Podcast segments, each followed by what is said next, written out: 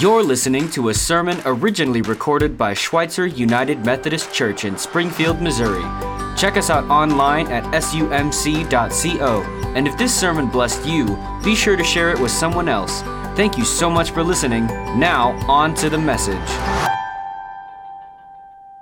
Well, good morning. I've been a Chiefs fan almost as long as I've been a Cardinal fan. So uh, we are excited about the big game. And, uh, you know, uh, since 1970, it's been kind of a disappointment in the playoffs. But uh, Patrick Mahomes is the new rock star of the Chiefs. Uh, this guy, I think, is going to lead us to the Super Bowl. That's my prediction.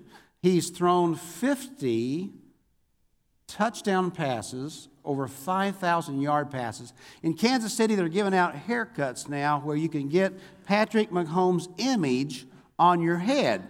I thought about doing that, but I was afraid my hair would not grow back. but Mahomes is incredible. Um, how he can make the no look passes, how he can scramble under pressure, how he can throw left handed when he needs to is absolutely phenomenal. He could have been a star in basketball, he could have been a major league shortstop, and now he's an amazing quarterback at the age of 23.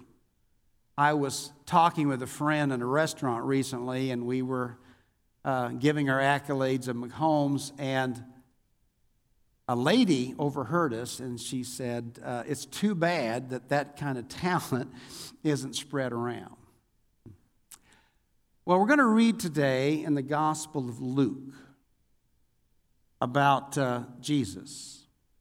And we're going to be looking at how Jesus was acquiring rock star status as uh, a guy that just kind of walked on to the scene in a way. He's performing miracles, he's doing teaching, he's giving great wisdom and counsel, and uh, word is spreading about him. And then he enters his hometown, the hometown of Nazareth. And we're going to read about uh, what it is that makes Jesus who Jesus is. We might be surprised at what it is. Uh, would you stand with me for the reading of the gospel?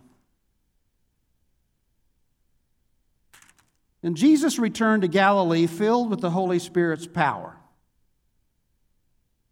Reports about him spread quickly through the whole region. He taught regularly in their synagogues and was praised by everyone. When he came to the village of Nazareth, his home, his boyhood home, he went as usual to the synagogue on the Sabbath and stood up to read the scriptures. The scroll of Isaiah the prophet was handed to him.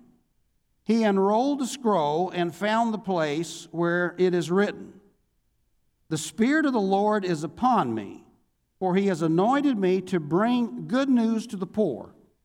He has sent me to proclaim that the captives will be released, that the blind will see, that the oppressed will be set free, and that the time of the Lord's favor has come. He rolled up the scroll handed it back to the attendant, and sat down. All eyes in the synagogue looked on him intently. Then he began to speak to them. The scripture you've just heard has been fulfilled this very day. You may have a seat. Now, what is it that fills Jesus? What is it that enables Jesus to be who he is and do what he does? This is the third time. Not the first time, not the second time. This is the third time that Luke tells us what that is. At his baptism, the Holy Spirit came upon him in the form of a dove. And when he goes into the wilderness, again, Luke tells us that he was filled with the Holy Spirit. He was led, compelled to go to the, into the wilderness, and he was led by the Spirit in his wilderness temptation. And now, the third time, Luke wants us to know something. At the very beginning of this passage, as Jesus returns to Galilee, he is filled with the Holy Spirit. Now, I am blessed in incredible ways. And one of the great blessings I had in life was to go to the little country church, Mount Hermon, EUB, and learn the stories of Jesus from day one. The old flannel graph, remember those? And as I was learning the stories of Jesus, my main takeaway from Sunday school as a child was that to live the Christian life, we need to follow the teachings of Jesus. Now, that is true, but that's only part of the truth. What I was not taught, and what I think that we oftentimes still do not get, is that to live the Christian life, we have to learn to rely on the Holy Spirit just as Jesus did. After all, Jesus was a human being. Is that not true? He was God in human flesh, but he put away all the rights and privileges of being God. And as a human being, he relied on the power of the Holy Spirit to do what he did. If the Holy Spirit had not been on and in Jesus, Jesus would not have done as a human being what he was called to do. And somehow, we miss that. And I'm here to tell you I have to have the Holy Spirit to pull off God's agenda. Now, let's look again at verses 18 and 19. What is it that, that Jesus says? What, what is God's agenda? What is it that Jesus chooses to read in Nazareth that day at the beginning of his ministry? The Spirit of the Lord is upon me, for he has anointed me to bring good news to the poor. He has sent me to proclaim that captives will be released, that the blind will see, that the oppressed will be set free, and that the time of the Lord's favor has come. Jesus is telling us that this was God's vision in Isaiah's day. And Jesus is telling us that this is God's vision in His day. And the Holy Spirit is telling us that this is still God's vision in our day. I mean, the government may be shut down, but the kingdom of God is never shut down. And we are called to live in the power of God and we're called to be about the business of the kingdom. Now, I'm going to settle down now. And I want to invite you to stand up. And we're going to see how the people of Nazareth responded. Everyone, isn't this sweet? Everyone spoke well of him and was amazed by the gracious words that came from his lips. Our hometown boys done good.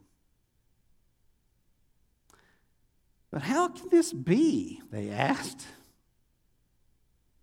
Isn't this Joseph's son? You see the distinction? Jesus had grown up among them for 30 years. There's something different about him. He has the Holy Spirit. And if Jesus would have just let well enough alone, it'd have been fine. But Jesus, ever the prophet, never the politician, can't leave it at that. And Jesus says, Well, then he said, You. You will undoubtedly quote me this proverb, physician, heal yourself, meaning do miracles here in your hometown like those you did in Capernaum. Capernaum was a little town, not terribly far away in Galilee. Jesus had performed many miracles and teachings there before he'd come to Nazareth. But I tell you the truth no prophet is accepted in his hometown. We read in a different gospel that when Jesus went to Nazareth, he could do very little miracles there because of the people's unbelief. Certainly, there were many needy widows in Israel in Elijah's time when the heavens were closed for three and a half years and a severe famine devastated the land. Yet Elijah was not sent to any of them. He was sent instead to a foreigner, a widow a Zarephath in the land of Sidon. And many in Israel had leprosy in the time of the prophet Elisha, but the only one healed was Naaman, a Syrian. When they heard this, the people in the synagogue were furious. Jumping up, they mobbed him and forced him to the edge of the hill on which the town was built. They intended to push him over the cliff, but he passed right through the crowd and went on his way.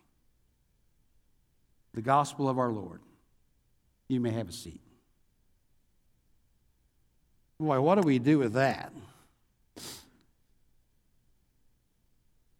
And you know, it's easy for us to kind of sit back here and think, well, you know, I just can't believe that the people treated Jesus like that. But I think Jesus is, is, is kind of saying this to, to all of us. This is who I am. And the Spirit has empowered me to do this. And guess what? This is God's agenda. It always has been God's agenda on this earth. It always will be. And Jesus is not looking for fans, He's looking for followers. It's like Patrick Mahomes can't do it on his own, he needs Kelce and a lot of other people. This mission of Jesus is never about us adulating Jesus alone. Jesus isn't looking for fans, he's looking for followers. It's God's agenda to bring good news to the poor and set the captives free. Would you say those words with me? It's God's agenda to bring good news to the poor and set the captives free. Now, let's kind of roll up our sleeves and. Uh, you know, Dorothy Fawn, who passed away, I, I, I said this yesterday. Dorothy helped me be a better preacher. You know how? Because when, when she was sitting there in the pews and I was speaking, she would lean in. She'd lean forward like she could not wait to hear what I was going to say next. Got it? I'm going to ask you to lean in. Let's lean in and hear what God is doing and and what we can't wait to what God is doing next. Now, last Tuesday, our staff did one of those monthly excursions. We're going out into the community. We don't believe that the church should sit back and wait for the people to come to us. We believe the church is called and the people of God are called to go out and do God's agenda in the world. And so we've been to Mercy Hospital, we've been to the Greene County Jail, and last Tuesday we went to Pittman School. Pittman School is a school just, uh, you know, just blocks away from us, 275 students there. And one of the reasons we wanted to go there was to, to connect with the people there. But, you know, I just got to highlight that what we're doing there is making an impact on these 275 students, 70% of whom are, are qualifiers of financial assistance. So they're children primarily of working families right here in our neighborhood. So the Good News Club shares the gospel. And these and those of you who are doing this, you got a relationship with those children. I see the prayer list. Uh, the tutoring that's going on, the relationship of one on one dynamics between those of you who are tutoring and the student tells me something about the relationship. And what we learned Tuesday was it's not even the reading that's the most important, that's very important.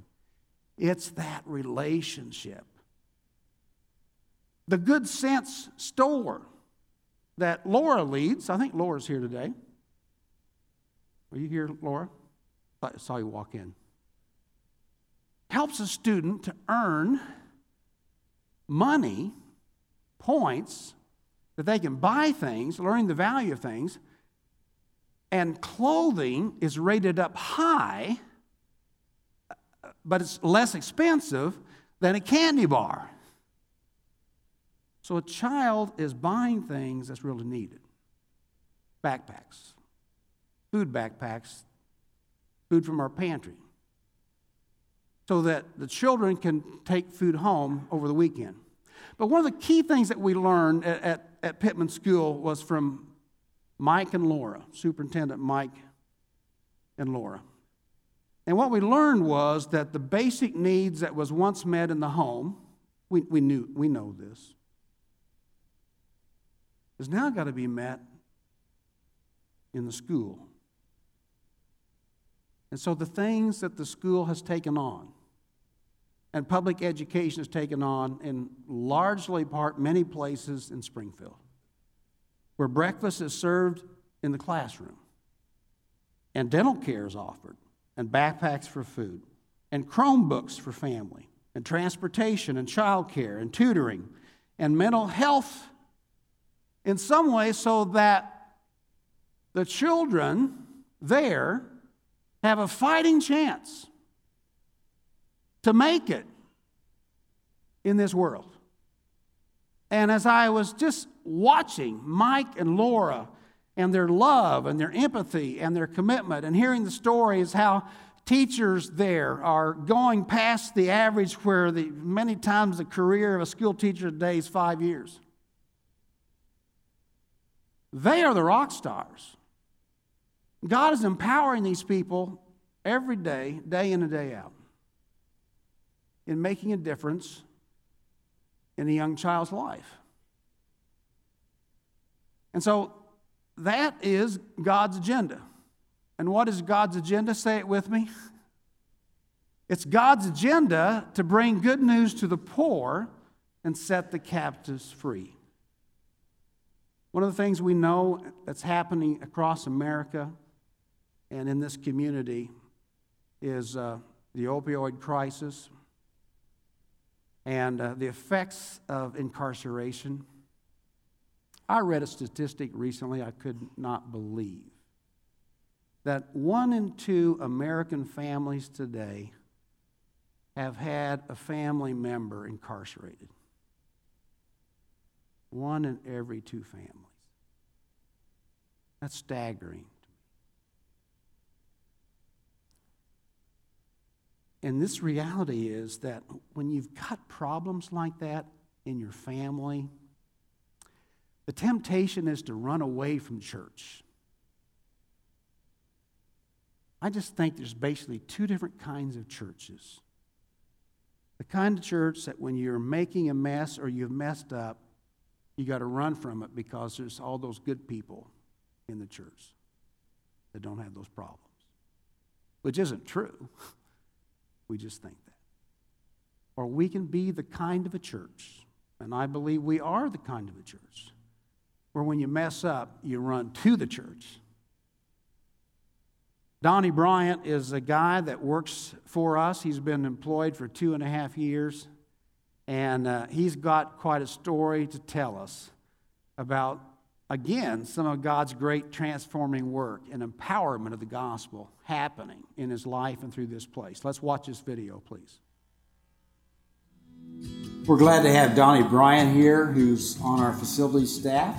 And Donnie, you and I were talking a year and a half ago about your story and our strengths and assets in life. And uh, I was intrigued uh, when you told me about uh, coming out of incarceration and looking for a job, and you ran across a guy that uh, worked at Schweitzer at the time, and he told Yeah. you, uh, I work for a church that likes to hire felons. So, would you like to pick up the story from there? Sure. So I, I came out of prison from a, a short stint in there, and uh, one of the things you have to do is is uh, develop a, a home plan, and part of that is to have gainful employment. And but the trick is, a lot of people don't like to hire convicted felons. So I have a friend who was uh, he's kind of an acquaintance of mine that worked here as the facilities director at the time, and he said, "I've got a job for you if you want it." And when we were talking in the parking lot before I went in to fill out the paperwork, I said, "Are they cool with hiring a felon?" And he said, "They kind of want that. This, this church loves to give people a second chance, and loves to help lift people up and give them another try." And you've been a great employee for two and a half years. So, do you want to say just a word about what God has been doing in your life uh, in these past two and a half years, either through the church here, but more importantly, just in, in life in general? One of the really cool things about working here, I had been, I grew up a church rat. Um, so I was in the church all my life. Got one of those, um, I got dismayed with the church. I walked away from the church. And so I felt like there was a lot of hypocrisy. And so there was a little bit of, I'm going to go work for a church. But the but from day one working here, everybody look you in the eyes, say hi, how you doing, and there was a genuineness to it. It wasn't uh, just that churchy. I do this on Sunday, but not Monday through Saturday. And uh, also working here, uh, the second facilities director under my tenure um, has been pulling me deeper and deeper into the outreach center, doing mentorship, uh, leading, facilitating the, the uh, discussions for the Alpha and all kinds of different things. So my spiritual growth has been sort of paramount to what you guys want from me here. I mean, got to keep the facilities up, but more than importantly, your spiritual growth and spiritual health is the is the big focus. Absolutely. What would you like to say to someone that's down and out, uh, maybe in a place that's sim- similar to where you were two and a half years ago? There is hope. There is a way out. These people are genuine people and are willing to help you. That's White Church. Um, get connected, get involved. And I got one more question for you. Um, how cold does it really have to be for you uh, to stop wearing shorts? Well, you know, we were just talking about that. It's going to be in the in the single digits on Sunday, and it's possible.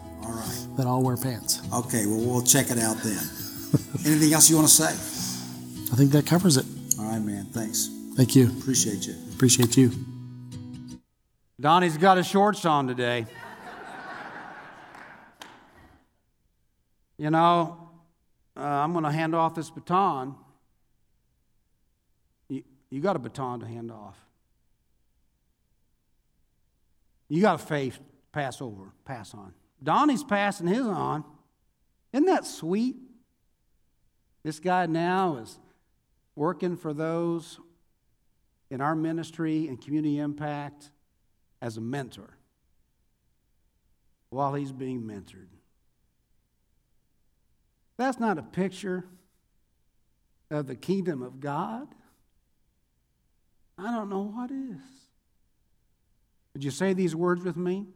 It's God's agenda to bring good news to the poor and set the captives free. And friends, what does it really mean to bring good news? This is not just any good news. This is God's good news. This is the good news of forgiveness. This is the good news of a power and a force in life that transforms. This is above and beyond doing good things or good works. This is God's stuff. It is about the forgiveness of God provided for us through the mercy and the shed blood of Jesus Christ and the power of the resurrection of God. That the same power that raised Jesus from the dead lives in us. And so we are to bring good news. We are to speak forth the words. I'm not one of those that says, do the good deeds but don't do the words. I say you got to do both. You got to do both. It's not either or, it's both and. And the difference here is that we are able to name the name and to see the power of God at work in tangible, visible, real ways. Um, this past week, I want to talk about the importance of praying those realities and speaking those words forth in someone's life. Last Sunday night, I was at the Outreach Center for Church at the Center. I pop in there once a month or so. And at the end of the sermon, there's a guy tapped me on the shoulder and he says, You're not retired yet, right? I know I'm not. Well, come, come on ahead. And so he led me to the prayer room. And he told me a story. And I've known this guy. And he was been clean for a while, but he messed up. That I, I need God's forgiveness. And so I prayed over him that God's power and forgiveness and mercy would give him the fresh new start that he needed. Last Tuesday, we walked through the halls of Pittman School, shh, don't tell anybody, but we were allowed to pray. God would empower these students and these teachers. And last Thursday night, our church board meeting does prayer walks. And we walked into the Jobs for Life class. We're 14 students, and then their champions are just beginning this eight week journey. We surrounded them, and we just prayed, speaking forth the words and the wisdom and the love of God to just be showered on them. In all these places, we could feel it we could know it, we could experience it. Would you say those words again with me? it's God's agenda to bring good news to the poor and set the captives free. So that's really the call that Jesus had on his life to bring the kingdom and I think that's the call on everyone's life that's following Jesus to bring the kingdom, to bring the good news, and to set the captives free. Because spiritually, figuratively, and literally, there's too many people in prisons. And God is the liberator. And so on this weekend, where we remember Martin Luther King Jr. Two quotes of his speaks to me, I hope to you, that we must accept finite disappointment, but never lose infinite hope. Faith is taking the first step when you don't see the whole stairway, the whole staircase. Well, that's what God is calling us to do, to be as a church today, is to keep leaning in, taking that first step, praying for a great awakening, and knowing that it begins with me, begins with you, begins with a whole lot of other people. This is who we are. This is who we're called to be. That's why Jesus came to this earth. That's why he went to Nazareth. And you know, if God's tapping you on the shoulder to do a specific thing and it seems kind of crazy and beyond your capabilities, it probably is God. If it requires that you depend upon God like you've never depended on Him before, it probably is God. If it means that the Holy Spirit is required for you to fulfill that task, it probably is God. But this I know that when we suit up and we join God's team and we follow the rock star Jesus, the Holy Spirit does show up and is on us and empowers us to bring the kingdom here. Say it with me one more time.